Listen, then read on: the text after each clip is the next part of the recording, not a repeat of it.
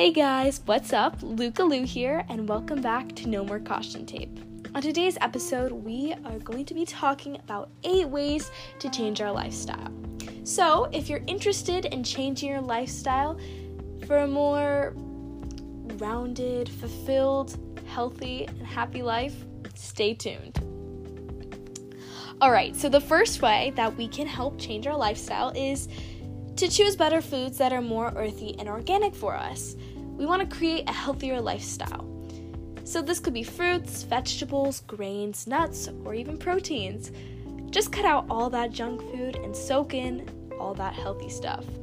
But keep in mind, you can ease into your diet. You can go at your own pace and you don't have to rush anything.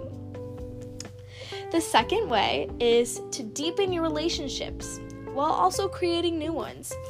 I think it is so easy to feel lonely because we are all so connected through our phones. So it is so important to make time for human connection. It's a phys- bleh, physiological fact that we need human connection. So make time for this. And also, I understand it's really hard right now while we're going through this difficult time. So, a way you can stay connected is by writing letters to your friends. I've written a couple myself, and not only are they fun to do, but they definitely deepen those relationships. So, you could give that a try. The third way is to read daily. Even reading a small amount can give you a large amount of knowledge that can benefit you greatly. Books are the cheapest and efficient way to learn. And if you think about it, like authors gather all this knowledge from their lifetime and they put it into a book for you for you to read. And it takes them so much time to create a book. But you, when you read it, it does not take much time at all. So, this is a great and efficient way. The next step is to declutter your life. Clean room and clean space equals a clear mind. Trust me, cleaning and decluttering will help so much. You it feels literally like a weight lifted off of your shoulders it feels amazing to get all that all your stuff cleaned out and organized. It's just it's a great feeling. Okay, the fifth way is to design a better morning and nighttime routine. I think it's important that you have a morning routine that you you really enjoy and that you know design your morning routine with activities that make you feel amazing. For me, this is meditation and um, intentions journal. Basically, I wake up every morning and I do my intentions journal.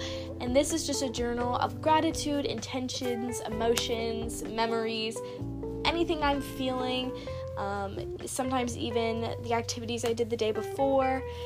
It can be anything, really. I also like to work out in the morning and go on walks with my dog. Yeah. Um, one more thing that you can do, and I think it's important when you wake up every morning, Tell yourself you're beautiful and that you are loved.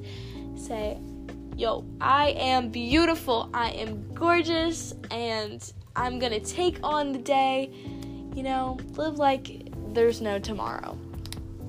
Okay, so the sixth thing I have is to try new things. You'll never know if you really enjoy it unless you try it. And this could be a new hobby, even a new food, a new experience, a new place. For me, um, during this time, I've taken on some new hobbies myself, like this one, podcasting, and you know, I'm not very good at it, but it is super fun, so I'm gonna keep at it. I've also been working out. I used to work out a little bit, not a whole ton though, so I've kind of put that into my morning routine and it's I've actually found so much joy in it. I used to hate working out, but I started like noticing more change in my body and I'm starting to feel more confident and stuff.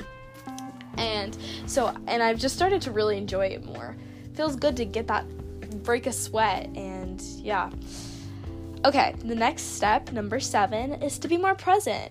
No more saying what if and no more holding on to the past. Don't you dare hold any more grudges.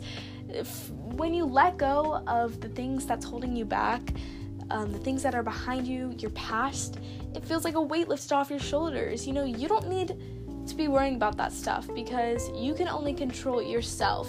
And so, is it really worth your time worrying about things that you can't control? No, it's not. Focus more on the now. It will bring much more joy into your life because if you're too focused on the future and the past, and if you're so much focused on like the what ifs in life, then you're never going to be in the present moment, in the present now, and you're never going to enjoy the time you have sitting right in front of you. You know, so you have to enjoy the now in the present moment, and you can't think about the future. It's just, no, just don't do it. And then the last thing I have today is cut one bad habit out of your life.